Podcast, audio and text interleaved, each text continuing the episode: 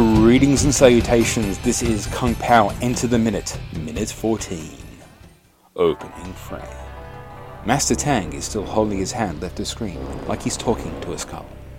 The Chosen One's responds to the question in the previous minute, informing the audience that he's talking to Master Tang, well known for his mad skills. Not entirely sure about his Tang though. After the Chosen One informs Master Tang that he's been traveling for many years and miles to find him, Master Tang responds by asking, How many miles? Would you say 10 million? followed by another whooshing arm swoop. Befuddled, the Chosen One pleads for Master Tang's help as he is constantly under attack, which leads to the response Your story makes my heart heavy and my prostate weak. My bladder is full to bursting. I feel for you and your grave loss. However, it will be impossible for us to help you. With yet another arm swoop. Does this leave the Chosen One without a haven, or a single glimmer of hope for some sort of respite from constant bombardment from Master Pain's forces? The Chosen One implores Master Tang to consider, and in what seems like an eternity but is only a couple of seconds, Master Tang answers, Okay. After a weird jump cut, Master Tang gives the Chosen One the information he requires. The man you seek, his name is Master Pain. He has great powers and is well protected by the evil council. A moth flying into his mouth, causing a coughing fit. On the closing frame, just after Master Tang states that he is in a quandary, yet another moth flies into his mouth, causing Master Tang to react like he's about to sneeze over the Chosen One. Whoo, boy, yeah, yeah. Once again, a very dialogue heavy scene. We kind of get a sense of just kind of how weird Master Tang is. Master Tang is kind of one of the best characters in this movie. I'm not sure if I put it in the uh, previous minutes. He is the actual narrator throughout. His his stuff gets really really weird, but yeah, that's that's because uh, Stephen Co absolutely loved this guy. So the moth actually was a thing that Steve Oedekerk included in this particular section because in the original movie, uh, Master Tang, or the character which became Master Tang, was the master of the Crane School, and he was originally just ill. So there's a lot of background. I might go into it a little bit later.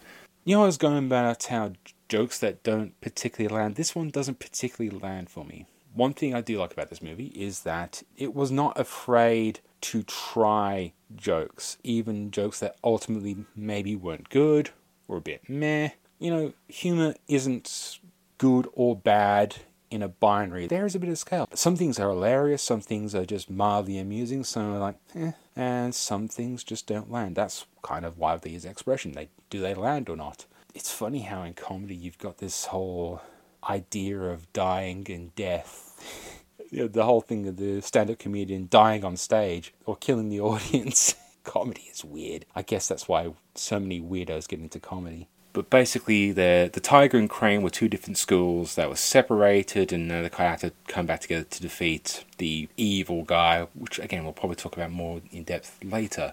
Jimmy Wang Yu's character is the last surviving member of the Tiger School, and he's come to the Crane School to join forces, learn each other's ways, and in an attempt to defeat the character that is Master Pain. This section actually comes relatively early in the original film, probably a few minutes earlier than actually presented in this, but roughly about the same place. And the scene that precedes this in the original movie it's actually the waterfall scene. So it's you can see where by observing the original film, Oedekerk basically chopped and changed everything around, which is not unusual, but a lot of MST3K style redubs tend to try and keep the original as as much as possible and then just overdub onto the original. That's how a lot of the live versions tend to go. It's of course you're doing it live, you have to do it. No way you can't just chop and change it around. But some of the redub movies have attempted to do recut.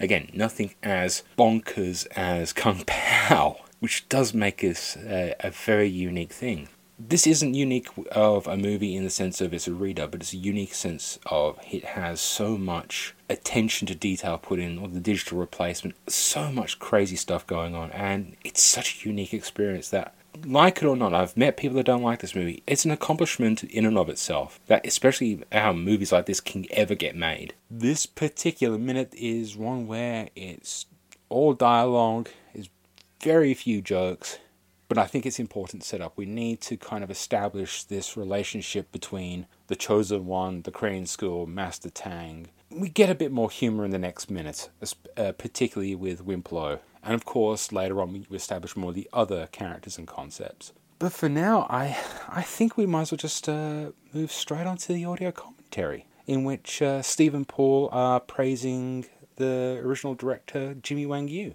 So, in, in regards to the, the Jimmy Wang Yu issue, uh, who's just I don't know if anybody knows his films. He's legendary. Uh, he was the big deal before uh, Bruce Lee, and I, I, love his. He directed also, and, and you know even even during and, and after, it's like I, I, was not a huge martial arts fan, the, the somewhat, and I recognize him. He's, he's been in I mean no he's hundreds. He's wonderful, and he's a really solid director, and had really unique uh, stuff that he would do. So uh, just just uh, great talent. So there's this ongoing thing about the chosen one and trying to gain a pie from Master Tang. However, he does drop this nugget of truth, and I think I'm going to call it canon. And to boot, you're reptilian. I did not think a man could possess both muscle tissue, skin, and scales. And finally, I don't know, I just, this uh, piece of the audiobook just kind of made me laugh. My bladder is full to bursting. So, thank you for listening. I know this is a short one. There's, god damn, there's not much to talk about, especially because there's like several minutes of this particular scene, and I'm trying to stretch this out, man. I mean, 14 episodes in, you, you run out of things to say, and these podcasts are about 10 minutes long each, except for the, the two that prove the rule. I mean, talking to another person is going to extend your podcasting direction. You know, you can't really talk to another person for 10 minutes. Oh, you could.